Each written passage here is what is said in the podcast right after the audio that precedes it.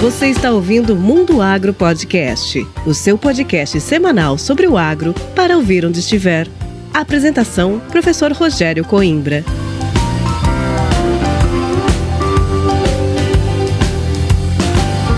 Está no ar mais um episódio do Mundo Agro Podcast, o seu podcast semanal sobre o agro para ouvir onde estiver e quando quiser. E no episódio de hoje eu tenho a honra de trazer um grande mestre ao qual eu tive a oportunidade de ser aluno. Ele é especialista na área de tecnologia de aplicação de defensivos agrícolas, o grande professor doutor Ulisses Antuniassi. O professor Ulisses é engenheiro agrônomo formado pela UEL, a Universidade Estadual de Londrina, e possui mestrado e doutorado pela Unesp de Botucatu, e desenvolveu seu pós-doutorado no Instituto de Pesquisas de Silsoe, na Inglaterra. Ele é especialista em tecnologia de aplicação de defensivos, com ênfase em adjuvantes e agricultura de precisão. O professor Ulisses é também responsável pelas disciplinas de máquinas e mecanização agrícola, agricultura de precisão e aviação agrícola no Departamento de Engenharia Rural da FCA Unesp de Botucatu. É isso aí, com esse currículo super detalhado, agora eu tenho a honra de chamar o professor Ulisses para esse super bate-papo.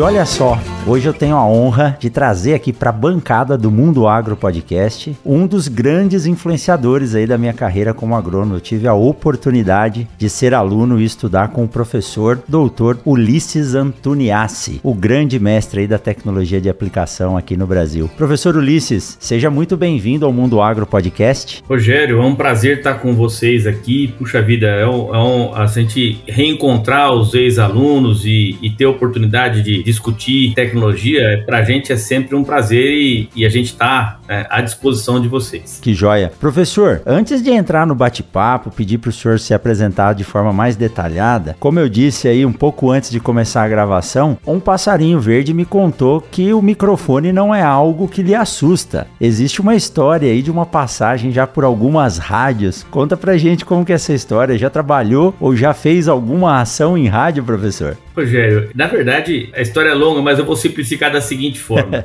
Exatamente nessa época do ano, estava acontecendo a, a, exposição agropecuária de Londrina. Eu sou formado pela Universidade de Londrina. E isso, no ano da minha formatura, já isso no meados da década de 80, eu fiquei responsável por fazer a parte de som da barraca lá do curso de agronomia aquelas atividades para reunir recursos para festa de formatura. E ao fazer amizade com o pessoal que organizava o som, eu acabei fazendo amizade com um locutor de uma rádio, comecei a frequentar e alguém descobriu que eu gostava muito do assunto. E naquela época, emissoras de rádio costumavam fechar no período noturno. Aí até meia-noite, uma hora, desligava e ligava de novo 5 horas da manhã para começar. Havia um pedaço da madrugada do sábado, sábado para domingo, que estava aberto, não tinha ninguém para ocupar. E aí a, a gerente da rádio perguntou se eu queria ocupar aquele espaço. Eu, prontamente, né? Gostava de música, gostava de. Sempre gostei de microfone. Então assumi lá e fiquei vários meses. Do, isso era o meu último ano da faculdade, fazendo um programa de música. O engraçado é que esse programa era da uma às duas da manhã. Até uma da manhã eu tinha o locutor que chamava Paulão Rock and Roll, só rock pesado. E o patrocinador do finalzinho do meu horário era um motel da cidade. Então o desafio era sair do rock e chegar na música de motel dentro de uma hora, tá certo? Que era o que eu tinha que fazer. E aí fazer, né? Fazer locução das propagandas, selecionar música e tal. Experiência completa de, de locutor de FM. Isso foi muito legal e a partir daí isso se desenvolveu. Eu fui muito bem nos treinamentos de mídia e tal. E vou dizer uma coisa pra você: microfone realmente acaba não sendo, depois de tantos anos de profissão aí, nenhum segredo pra gente. É isso aí, é isso aí. Aí com as palestras, né, professor? Treinamentos e aula, a gente, na sala de aula, geralmente a gente não precisa usar um microfone, mas é a mesma sensação, né? Ah, com certeza. No fim, a gente acaba aprendendo e lidando com isso, eu acabo ficando muito mais à vontade com um microfone ou com uma plateia de mil pessoas, muitas vezes, do que conversar com uma só. É, a gente acaba se acostumando com isso e isso tem uma série de fundamentos, inclusive psicológicos. Né? Eu acho que isso é uma coisa bacana e tem sido muito positivo para minha carreira. Que bacana, professor. E realmente, é, às vezes, conversar com uma pessoa só, ao invés de conversar com o público, acaba nos deixando mais, mais acanhado. Ainda bem que ninguém tá ouvindo a gente aqui. Nós estamos gravando podcast e ninguém tá ouvindo, né? Só 60 60 países e algumas pessoas espalhadas por aí. Não, tranquilo. Essa é a grande mágica da gente trabalhar em rádio, né? A vida inteira que gostei disso, quando tive essa oportunidade, eu ficava sempre imaginando quantas pessoas de fato poderiam estar acompanhando naquele momento a programação. E o podcast é a mesma coisa, né? Essa mágica da gente, a gente não saber exatamente quem está ouvindo e fazer, né, ter essa imaginação é de fato o desafio do, do trabalho. E o mais bacana do podcast é que ele tem a chamada cauda longa. Então, talvez daqui 20 anos alguém esteja nos ouvindo e, e falando: Poxa, olha só, eles estavam falando de rádio. Rádio é coisa do passado, né? E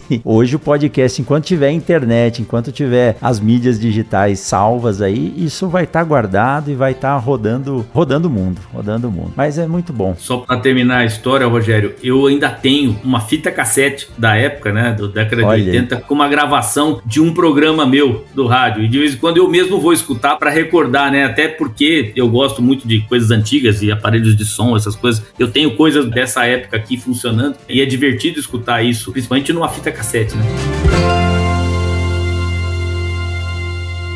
Siga o Mundo Agro Podcast nas redes sociais: Instagram, Facebook e Twitter. Arroba Mundo Agro Podcast.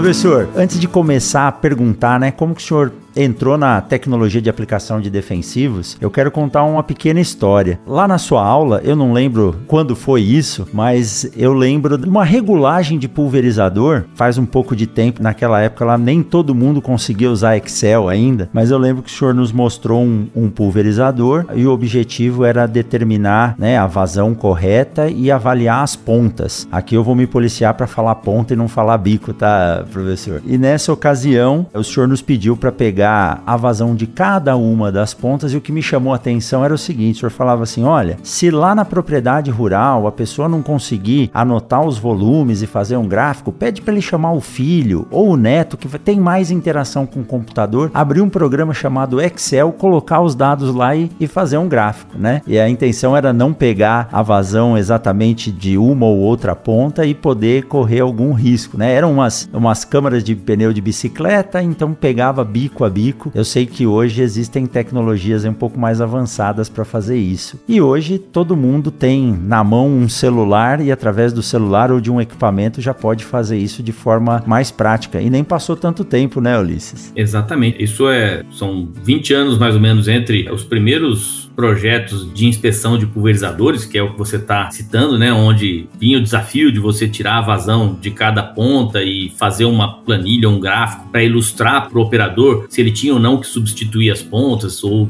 se ele tinha que limpar, porque pudesse, por exemplo, estar tá entupido e tal. Para os dias de hoje, onde a gente tem equipamentos bastante interessantes do ponto de vista técnico, onde o equipamento mesmo já faz a medida de vazão da ponta, já anota esse dado, transfere para o celular, né? o aplicativo já coleta o dado, imediatamente já solta o gráfico. Então tem tecnologia que transformou aquela atividade que era uma atividade essencialmente braçal numa atividade hoje praticamente automatizada. E como quase tudo do ponto de vista técnico, a gente sempre tem um aplicativo que possa dar suporte suporte nessas atividades. Isso que você está citando dessa aula de inspeção de pulverizadores, ela evoluiu de fato para um sistema que hoje, é, a partir de um hardware, de um equipamento e de um aplicativo, a gente consegue não só fazer a avaliação, como registrar e guardar esses dados para gerar uma série de dados e para gerar uma ação que possa ser analisada criticamente ao longo do tempo. Então, do ponto de vista gerencial, isso foi um passo bastante importante. É isso é isso é fascinante. Como um computador era algo muito avançado avançado, mais complicado de se levar para o campo e hoje a gente tem praticamente todo mundo pelo menos um grande computador no bolso que é o celular, né, professor? Com certeza. Do ponto de vista prático, hoje isso é um caminho sem volta. A gente não tem mais possibilidade de dar um passo para trás. Então a tendência é avançar cada vez mais. Mas Ulisses, vamos começar agora lá do, do começo. Como a história das pessoas é algo que fascina e aqui eu tenho a tradição de perguntar para as pessoas como que elas chegaram até o agro ou a área que elas trabalham. Como surgiu esse gosto gosto pela tecnologia de aplicação. Isso começou a partir do momento de participação das aulas e atividades na universidade ou antes da universidade já tinha algum gosto, alguma relação aí com as máquinas, equipamentos de aplicação de defensivos? Como foi essa história? Rogério, eu sou nascido e criado em São Paulo, na capital do estado, no meio do concreto, do asfalto. Então eu não tenho nenhuma ligação com agro de criança, a não ser, obviamente, minha família é do interior, então eu sempre frequentei o interior.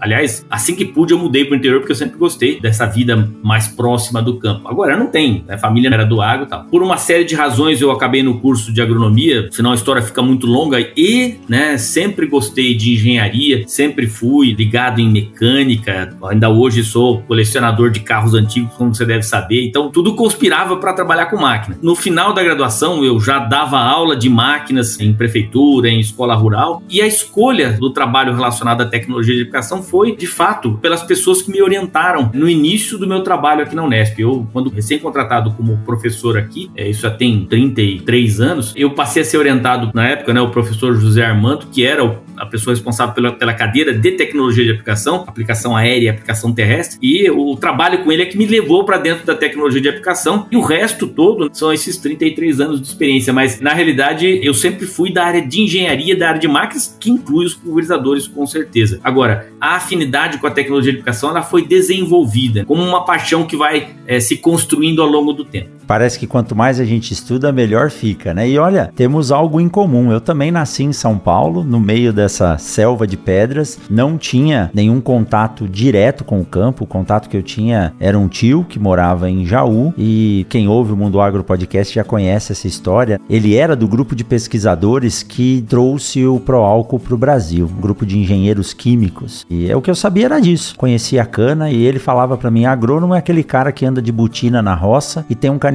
no bolso. Era só isso que eu sabia. E aí eu também acabei chegando no setor de sementes lá por ter confundido uma bolinha de sagu com semente. Aí eu resolvi estudar para ver o que que era, peguei gosto e até hoje eu tento passar um pouquinho de informação, enganar alguém dizendo que eu sei alguma coisa, viu, professor? Tá certo, mas é, esses acasos é que constroem a vida da gente, com certeza. É isso mesmo. Professor, e falando em docência, hoje o senhor tem uma atuação que eu acho fantástico, o professor que consegue desenvolver essa interação interação com as atividades práticas, com a indústria e a universidade. Dentro da universidade, a gente acaba sentindo muita falta quando aluno de uma aplicação prática daquilo que nós estamos vendo na teoria. O senhor tem um grupo de pesquisa grande, um núcleo de estudos, um laboratório, que é até um laboratório móvel, mais para frente o senhor pode nos falar, mas como que a interação entre a docência e a pesquisa, ela proporciona esse desenvolvimento do conhecimento, a geração de inovação tecnológica? Então, Rogério, na verdade, a, a, universidade, como você bem sabe, ela é um tripé, né? ensino, pesquisa e extensão. E a gente conseguiu, nesses anos dentro da, da tecnologia de aplicação, entrelaçar esses três segmentos. Então, desenvolver pesquisas junto com os alunos, isso alunos de graduação, alunos de pós-graduação, que se envolvem no trabalho cotidiano no laboratório, desenvolvem suas pesquisas, iniciação científica, mestrado, doutorado, a gente cria um, um laço. Ao levar esses alunos para os projetos de extensão, exatamente como você falou no início do nosso trabalho aqui hoje, falando da inspeção periódica de pulverizadores, visitando as fazendas, então, os alunos né, repassando o conhecimento é, da inspeção de pulverizadores ou conhecimento de tecnologia de educação, começou isso há 25 anos atrás, continua até hoje. Nesse exato momento, alguém em algum lugar do Brasil, né, da minha equipe, está preparado para a aula que vai ser dada amanhã cedo. Então, esse é um processo contínuo. E o legal é que, a partir do que a gente vê na extensão, quando você está lá, enquanto professor, enquanto aluno, conversando com o agricultor, discutindo, repassando o conteúdo, fazendo uma palestra, as perguntas, o feedback que a gente tem, traz as ideias para as pesquisas. E aí fecha o ciclo, as pesquisas levam os alunos tal. E no meio disso tudo, a gente consegue colocar é, o ensino, porque na verdade nada disso ocorreria se eu não tivesse de fato uma estrutura de ensino que traz o aluno para dentro da, da universidade, para trabalhar nos laboratórios, para trabalhar nos programas de extensão. Então, esse entrelaçamento, é, felizmente, eu, nesse ponto eu sou um, um cara absolutamente satisfeito com o trabalho que eu faço na universidade, porque eu consigo abraçar os três segmentos, ensino, pesquisa e extensão, com bastante prazer prazer na realização. E como você disse, a equipe é grande, a gente tem sempre bastante alunos, tem sempre alunos querendo estágio, mestrandos, doutorandos que vão chegando, e com isso a gente consegue excelência no laboratório, excelência no trabalho de pesquisa e aquele prazer de manter tudo isso né, em volta da sala de aula. E o mais interessante disso, professor, é que a universidade ela tem que ser um exemplo de desenvolvimento, um exemplo de atendimento de normas e procedimentos. Então, quando isso passa a ser feito com excelência dentro da universidade, além de ensinar aqueles profissionais que vão atuar no campo, não necessariamente nessa área, como eu que passei pela disciplina de máquinas, mecanização agrícola, é, agricultura de precisão, mas não atuei nessa área, formam-se também profissionais qualificados no setor, que depois vão atender a todas aquelas agências de fomento, empresas que fizeram parcerias, que investiram no ensino, na pesquisa, e isso retorna para eles com uma mão de obra super qualificada, né? Na verdade, esse é o grande feedback que a gente tem do mercado, se a nossa atividade está indo de acordo com o que tem que acontecer nessa interação com o agronegócio, com o setor produtivo, com a extensão, com a pesquisa. É quando os nossos egressos ficam desejáveis pelo mercado. Então é quando um colega de uma empresa liga numa época qualquer e fala: Ó, oh, professor, eu estou precisando contratar alguém, tiver alguém da sua equipe aí que estiver terminando, né, mestrado, doutorado. Então isso acontece com muita frequência. E o legal, Rogério, que você que é professor há tantos anos também sabe, né? É muito legal a gente passar, como você estava dizendo, né, passa pelo corredor do aeroporto e vai encontrando os ex-alunos e está na empresa A, na empresa B, na empresa C, ou na universidade A ou B ou C, dando aula como pesquisadores. Então, é esse retorno né, que a sociedade tem da gente formar as pessoas e as pessoas ocuparem os novos espaços. O mais legal disso é ver que depois de 30 e poucos anos na universidade, eu já orientei entre mestrandos e doutorandos mais de 50 passaram aqui. Acho que a última defesa de mestrado e doutorado foi o número 54. E uma ocasião, a minha mulher olhando o meu currículo, falou assim: Ah, por que, que só tem o nome dos seus amigos aqui, né? Você só trabalha com o pessoal que você conhece? e eu tive que dizer para ela: Não, pera um pouquinho, é o contrário. Essas pessoas vieram trabalhar comigo enquanto alunos e hoje são os meus amigos.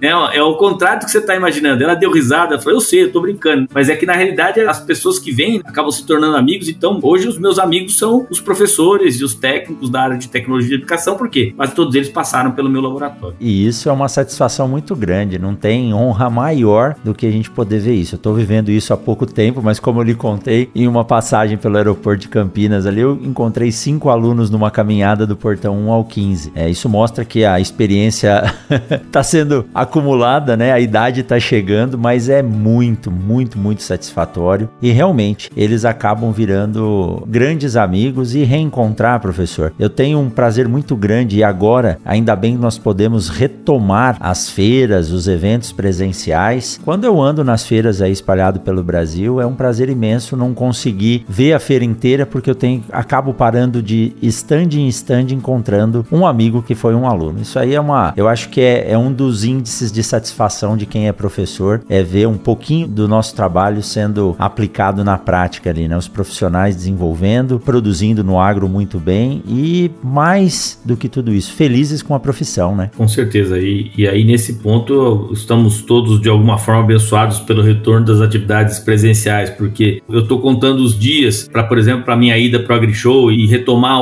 aquilo que eu parei em 2019. Bom, você deve ter passado por isso, então é realmente nós estamos num momento momento de grande excitação para retornar às atividades, né? E é isso aí. E a ciência nos ajudou a poder retomar agora as coisas de forma mais segura, né? A ciência fazendo a diferença mais uma vez em prol de, de todos, todos os seres humanos. E na agricultura nem se fala, né? Com certeza. Mas, professor, essa interação com a, ensino, docência e extensão é o tripé da universidade. Infelizmente, nem todos os professores conseguem exercer isso com maestria, mas quando a gente consegue fazer isso, é um privilégio muito grande. E por falar nisso, desenvolvimento tecnológico, a tecnologia de aplicação de defensivos agrícolas, ela evoluiu de forma muito rápida. O senhor acabou de dar um exemplo daquela chamada que eu dei lá no início, da regulagem dos pulverizadores, mas hoje com a internet das coisas e a automação dos sistemas, eu lembro de uma aula que nós fizemos na Jacto, não lembro se foi com o senhor ou se foi com o professor Raitano, mas o que me chamou a atenção era um sistema que hoje é corriqueiro, que conforme o pulverizador estava na subida ou na descida, medida que mudava a velocidade, ele automaticamente regulava a pressão para que a vazão equivalesse à distância que ele estava percorrendo naquele tempo. E eu acredito que de lá para cá, isso deve fazer o que? Eu estou quase completando aí 20 anos de formado, então acredito que de lá para cá muita coisa tenha mudado. Como o senhor viu a evolução e o que tem ocorrido aí na evolução da tecnologia de aplicação de defensivos? Rogério, a, a tecnologia de aplicação ela evoluiu em quase todos os sentidos. A gente que tem uma ligação forte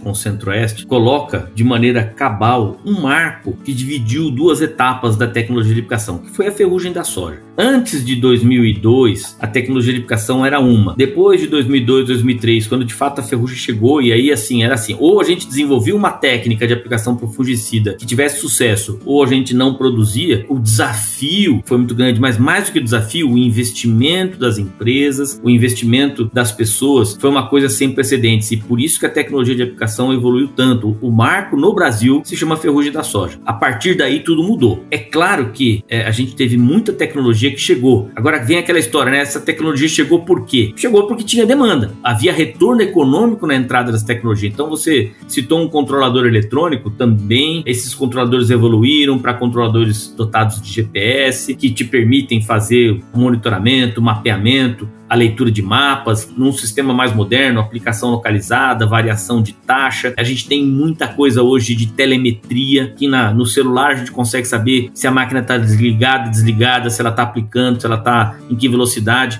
Então, tem muita tecnologia e essa evolução veio da demanda do mercado. Talvez, dentro das tecnologias do agro, uma das que mais cresceu nesses últimos 20 anos foi tecnologia de aplicação, justamente porque a gente tinha uma demanda. Ou se fazia uma boa aplicação, ou você não tinha produção. Porém, esse é um caminho, tá? Um. O outro caminho do outro lado é interessante porque ele é antagônico em alguns aspectos, mas foi muito interessante porque ele acabou, no final das contas, ficando sinérgico com o desenvolvimento, que foi a evolução das questões regulatórias, das questões ambientais. Na medida que a gente passou a usar mais pulverizador, mais defensivo, mais a gente teve legislação, mais a gente teve controle, mais a gente teve ações proativas dos órgãos reguladores ligados às questões ambientais. Então, a demanda regulatória, a demanda de legislação em prol das boas práticas foi um outro drive extremamente importante para o desenvolvimento. A gente teve que aprender a pulverizar com a máxima eficiência, com a máxima segurança. E essa máxima segurança levou a um desenvolvimento de toda uma cadeia, né? hoje a gente chama isso de boas práticas, mas de toda uma cadeia de como fazer a aplicação de modo correto e seguro. E se você somar esses dois elementos, necessidade do desempenho e da qualidade, com a necessidade da segurança, você tem hoje a excelência na tecnologia de educação, que eu acho que é o que segura né, a tecnologia de educação com o papel de destaque que ela tem hoje. Eu diria, talvez até a demanda ambiental e as restrições que a gente teve risco de ter foram molas propulsoras até mais importantes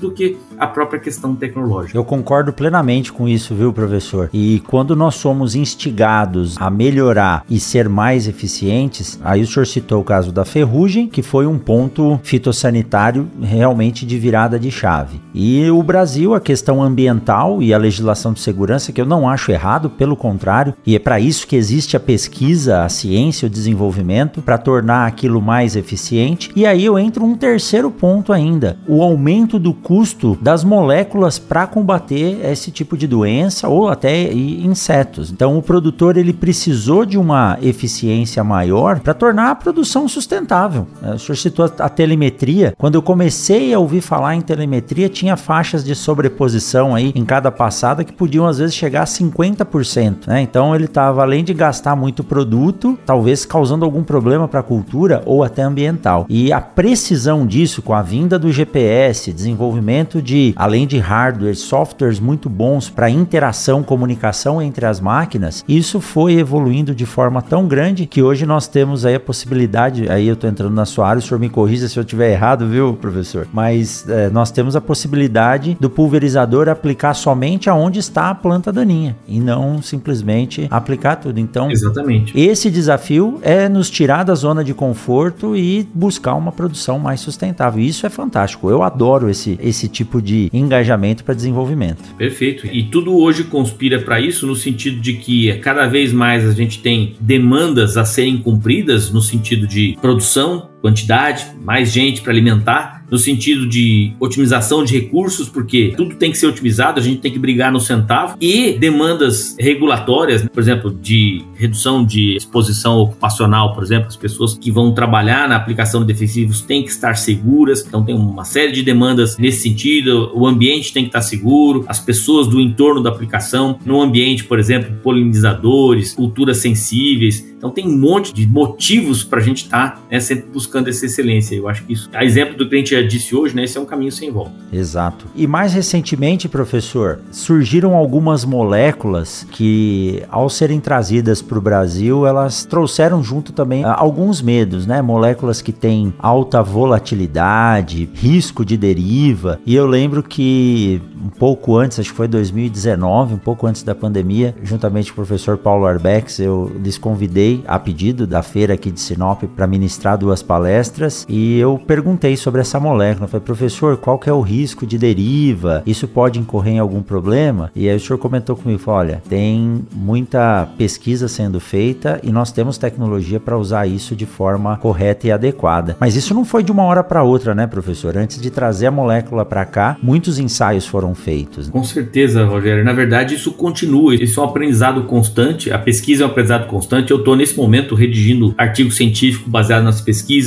Pesquisas que começaram lá em 2016, é, especificamente para herbicidas hormonais. Eu trabalho há pelo menos 10 anos com essas tecnologias, para as várias moléculas ou para as várias tecnologias, para as várias genéticas que vão chegando para o mercado, as plataformas de trabalho. A gente vai sendo demandado. E eu diria para você, isso é um aprendizado contínuo, é um desenvolvimento contínuo. Hoje a gente tem tecnologia para fazer o uso absolutamente seguro dessas tecnologias e você pode ver que nós estamos avançados nas safras de utilização, por exemplo, de 2,4-D em soja, de dicamba e soja, e a gente não tem, não tem as, as reclamações, não tem os casos de deriva, eles não estão acontecendo, a gente não está vendo isso no sentido da produção, principalmente no centro-oeste, onde a gente tem todo um, um formato fundiário que ajuda nesse sentido. Então eu diria assim, ó, a tecnologia chegou, ela não é mais futuro, ela é presente, ela está aqui.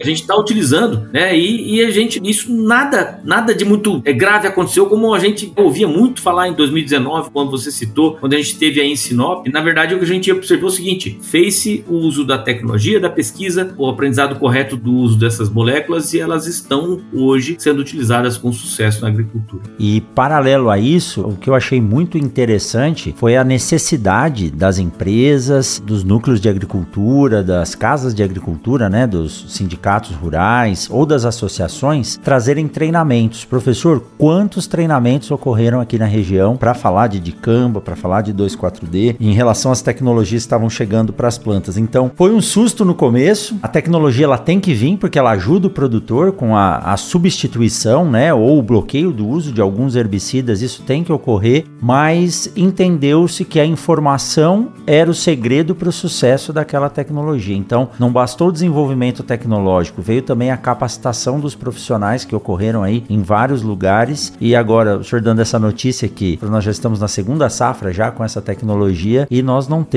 ouvido falar em problema de deriva, né? Não, tanto no caso do 2,4-D, que é uma tecnologia que já está um pouco mais na frente, começou a ser usada antes, com a soja geneticamente modificada para ser tolerante ao 2,4-D, como no caso da soja para o dicamba, nos dois casos as plataformas estão em utilização e a gente não tem é, casos de deriva, o tal medo da volatilidade não se traduziu em realidade, porque os trabalhos científicos mostraram que a volatilidade é pequena, né, utilizando a formulação correta do produto, utilizando o adjuvante correto que reduz deriva e fazendo a aplicação de maneira correta, esses riscos são mitigados, tanto de deriva quanto de volatilidade. E o que está acontecendo é o que a gente esperava. É mais uma ferramenta que está à disposição para o manejo adequado da resistência das plantas daninhas. E do ponto de vista de tecnologia de aplicação, a gente hoje já está pensando no próximo passo, porque já está mais do do que sedimentada o pacote tecnológico para que isso possa ser usado de maneira correta. Então, nesse ponto, a gente foi muito feliz aqui no Brasil porque a gente conseguiu colocar isso em prática de maneira bastante adequada. É, isso é bom. Isso é uma das grandes satisfações da agricultura, né? Ver como a tecnologia chega de forma rápida, é aplicada e colocada no campo. E não só na tecnologia de aplicação, né, professor? Nos equipamentos,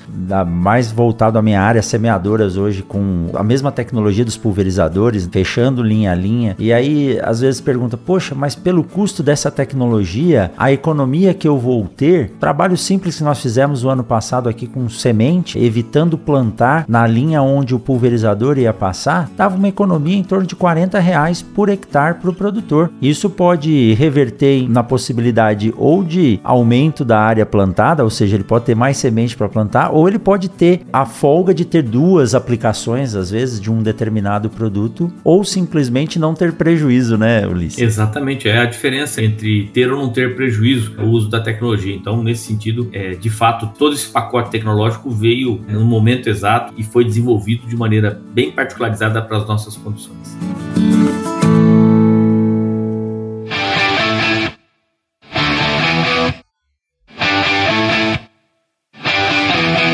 Esse episódio do Mundo Agro Podcast tem o apoio da Momesso. Momesso, excelência no tratamento de sementes do on-farm ao industrial.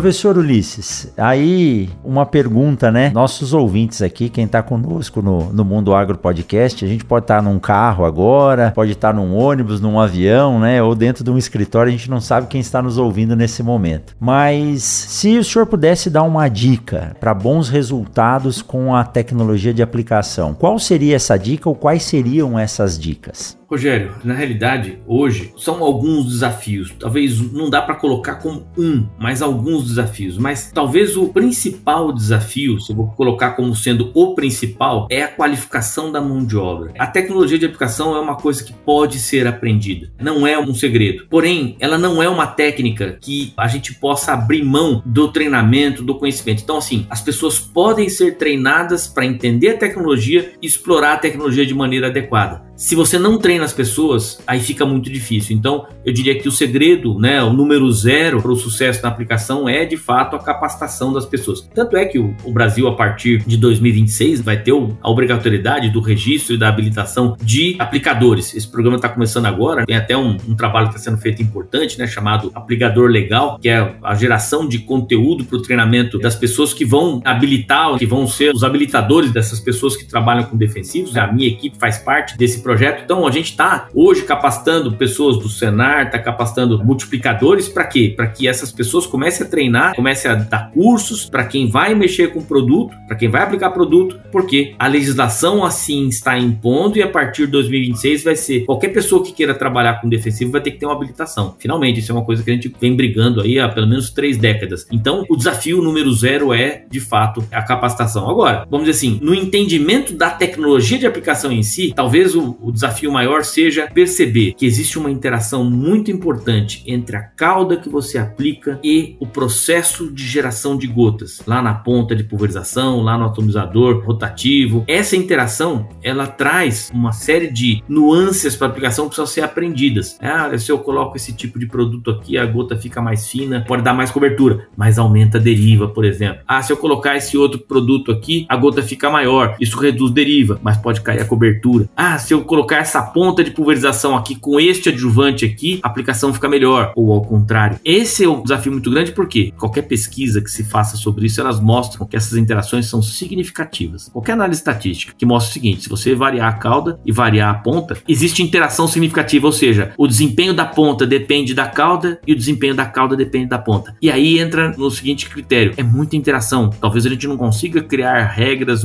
tão detalhadas que nos permitam decorar as coisas coisas ou anotar essas regras. Não, a gente tem que aprender. E aí é legal o desafio, né? Então, ao invés de você decorar uma regrinha, ao invés de você escrever isso num papel e deixar colado no painel do pulverizador, não. Você tem que aprender. E esse aprendizado melhora todo o resto da tecnologia de educação, melhora todo o desempenho do seu sistema, melhora toda a segurança do seu sistema, segurança para as pessoas, para o ambiente. Então, esses dois desafios, treinamento e o entendimento dessas interações que são muito importantes entre a cauda pulverizada e a geração de gotas é que representam, vamos dizer, essa fronteira do desafio da tecnologia de educação nos dias de hoje. E se nós pensarmos, né, professor, a quantidade de caudas possíveis e o número de pontas em função de fabricantes e, e equipamentos é uma combinação infinita. Então, o conhecimento dado no treinamento vai permitir a pessoa ter o discernimento racional do que usar e como utilizar. Esse é um casamento realmente de sucesso. Essa é a dica, viu? Não adianta querer ter uma receita mesmo colada no painel do trator. Aí o conhecimento para ele poder tomar uma decisão em, em o que fazer ou como fazer vai fazer a grande diferença aí no sucesso, na eficiência da aplicação, que é uma etapa importante. Hoje a gente depende dos defensivos ou até mesmo usar a aplicação para uma correção foliar, seja qual for. O pulverizador, o avião, seja qual for a forma de aplicação hoje, até mesmo o pivô, dependendo do que nós estamos falando, são ferramentas importantíssimas para o produtor no, no sistema produtivo, né? Exatamente. Não podemos esquecer que a tecnologia de aplicação ela, ela é, se aplica, né, sem o trocadilho, aos produtos biológicos. Então a gente tem muita tecnologia Exato. que está sendo criada hoje especificamente para produto biológico que requer cuidados específicos para a viabilidade dos micro-organismos, dos macro-organismos. Então, tem muita tecnologia para ser utilizada. A tecnologia de aplicação hoje tem demandas específicas para essa parte de biológicos e é um segmento que tem crescido muito. E se nós formos entrar ainda na parte das ferramentas, né? Hoje estão vindo aí com uma força enorme o uso de drones na aplicação. Eu fiz uma filmagem aqui na Show Safra e foi engraçado, professor, que o ângulo que eu peguei o drone voando, quando você olhava num plano, né, numa tela do celular, depois que eu gravei, parecia um equipamento muito pequeno, como se fosse um drone desses comuns para captura de imagens. Só que ele estava longe e era grande. Ele entrou atrás de um stand. Aí todo mundo escreveu: Nossa, que tamanho que é isso? E ele era grande mesmo. Acho que ele tinha, acho que dois metros de, de diâmetro entre um, um rotor e outro. Eu tenho visto cada vez mais o uso de drones, não só para aplicação de defensivos, mas especificamente para soltura ou aplicação de biológicos, né? Isso aí dá mais um episódio, hein, professor? Se a gente for falar disso, dá para vir uma segunda vez para falar só sobre o uso de, de drones e vantes na aplicação, né? Com certeza, Rogério. Aí se a gente começar agora, não dá para terminar tão cedo, porque esse é, outra, é, é um outro campo fantástico que tem de tecnologia, como isso está evoluindo. Drone para pulverização é outro caminho sem volta. Você não tem, não tem como esconder mais. E de fato, vamos ver se um dia a gente consegue falar só sobre isso, porque aí também tem muita informação legal para passar. Aí entra o terceiro fator, né? Além do conhecimento, a cauda e o tipo de ponta, aí vem o, o equipamento, né? Voando aí em diferentes condições. Mas é legal. Já fica aqui o convite, né? Vamos marcar uma próxima conversa para falar especificamente aí do uso de drones. Com certeza.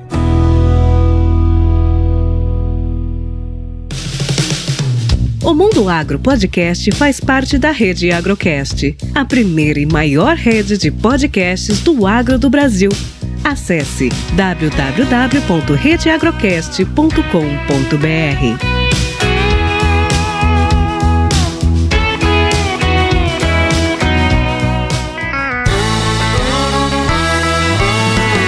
professor, o tempo passa rápido quando o papo é bom, a gente nem vê. Mas antes de finalizar, professor, eu sei, acompanho, o senhor tem trabalhos em diversas áreas, tem um núcleo de pesquisa, né? Um laboratório que não é só um laboratório físico estático, eu sei que o senhor tem uma estação móvel também que pode levar as avaliações a campo. Então, eu queria que o senhor contasse um pouco sobre a sua estrutura de pesquisa hoje, os pesquisadores, os alunos de iniciação científica, de doutorado, e para quem está nos ouvindo, quem sabe queira ou tenha gosto por essa área, se há oportunidade de estágio, de participar do seu grupo de pesquisa? Olha, a estrutura nossa, além de, obviamente, a gente ter toda a estrutura de pesquisa em tecnologia de educação aqui na universidade, na FCA, na Unesp, em Botucatu, a gente tem algumas unidades móveis que atuam na coleta de dados e nos trabalhos de extensão, por exemplo, para inspeção de pulverizadores e nos cursos de tecnologia de educação. A gente tem uma parte importante do, do nosso grupo de pesquisa como uma empresa privada que é a agroefetiva, que você bem conhece. São egressos aqui, alunos que vieram para fazer mestrado, doutorado e que acabaram se associando ao nosso trabalho. Então, existe um braço privado desse trabalho que leva de maneira bastante intensa essa questão da extensão e da pesquisa a campo a agroefetiva tem uma estrutura móvel também muito importante, num projeto que se chama Expedição da Agricultura para a Vida. Então, a gente tem vários, vários braços, especificamente na universidade. A gente tem as oportunidades de estágio de graduação, durante a graduação, estágio de final de curso, depois tem mestrado, doutorado, e os alunos participam de todas as etapas. Hoje a gente tem aluno de graduação participando de extensão, participando de pesquisa, a gente tem aluno de pós-graduação participando do ensino, das atividades que a pós-graduação permite que o aluno participe. Então a gente consegue dar treinamento em todas as áreas. E é claro que a gente está sempre aberto, né? sempre tem processo seletivo para estagiários. O grupo é grande, eu acho que somando alunos de graduação, mestrado, doutorado, mais os colaboradores que a gente tem através da FEPAF, da fundação que você bem conhece, e mais o pessoal do agroefetivo, a gente chega perto de 30 pessoas. E aí esse grupo está sempre evoluindo por perto, de forma a abrir espaço para novas vagas de estágio, de mestrado, doutorado e a gente está à disposição para isso, com certeza. E só mais uma informação que eu acho importante, professor. Todo ano, agora retomando presencialmente, existe um evento,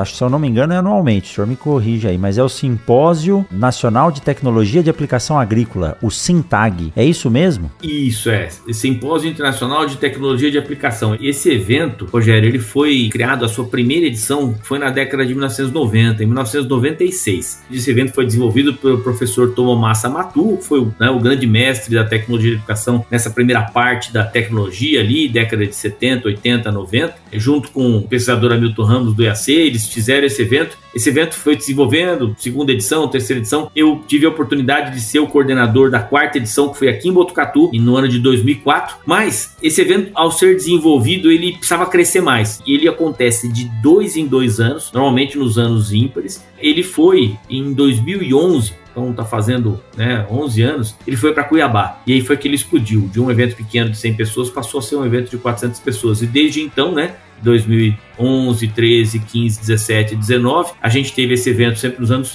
ímpares. 2021 não, a gente não teve evento por causa da pandemia, mas conseguimos fazer esse evento agora em 2022. Há 15 dias atrás a gente estava com esse evento lá em Porto Alegre, né? um evento totalmente vendido, 400 vagas abertas, 400 vagas vendidas, 100% dos patrocínios vendidos e é um, um evento que se tornou tradicional na tecnologia de aplicação, onde a gente tem trabalhos apresentados, foram 80 trabalhos publicados, trabalhos premiados, a gente tem um concurso concurso do melhor trabalho. Então tem bastante coisa acontecendo na tecnologia de educação em função da existência desse evento que é o SINTAG, o Simpósio Internacional de Tecnologia de Educação. Que joia! Eu vou deixar aqui na descrição, mas para quem quiser já saber aí, o site é sintag.org.br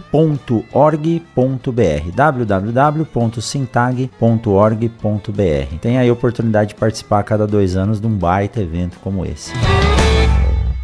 Professor Ulisses Antoniassi, que honra mesmo, é muito bom conversar, bater um papo. Faz tempo que a gente não se encontra aqui em Sinop. E eu, como aluno, sempre tenho também um grande orgulho de encontrar os meus mestres por aí, por esse Brasil, e, e eles estão sempre rodando. E eu lembro logo que eu cheguei em Sinop, fui convidado aqui pelo Sindicato Rural para assistir uma, uma palestra numa rodada da ProSoja, e aí quem estava lá era o professor Ulisses Antoniassi. Eu me senti um pouco mais em casa, mesmo estando longe aí de São Paulo Paulo de Botucatu. Professor, muito obrigado por esse bate-papo, muito obrigado por trazer as, as, informações sempre de forma tão precisa e principalmente entusiasmada, né? Eu espero ao longo aí da minha carreira como professor manter ter um pouco do entusiasmo que o senhor tem hoje de estar sempre presente e ativo em todas as ações ligadas à agricultura e à tecnologia de aplicação. Muito obrigado, viu, professor Ulisses? Rogério, eu que agradeço a oportunidade de participar. A gente vai estar sempre à disposição. Como você disse, empolgação nunca vai faltar, né? Eu tenho um prazer muito grande de ir ao, ao Centro-Oeste. Para mim, Mato Grosso sempre foi a minha primeira casa de agricultura, né? E eu acho que, do ponto de vista prático, a gente ainda tem bastante coisa para colaborar e esperamos que a gente consiga agora, no futuro breve, estar tá aí com vocês em Sinop,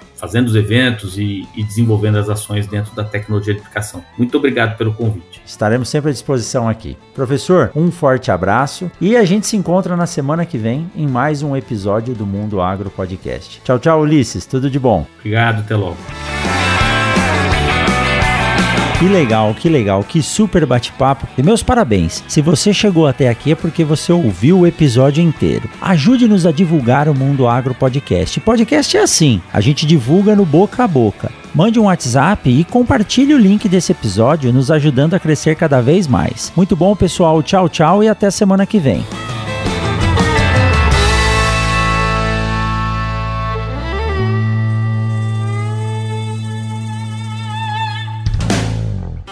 Você ouviu o Mundo Agro Podcast. Informações, novidades e muito mais.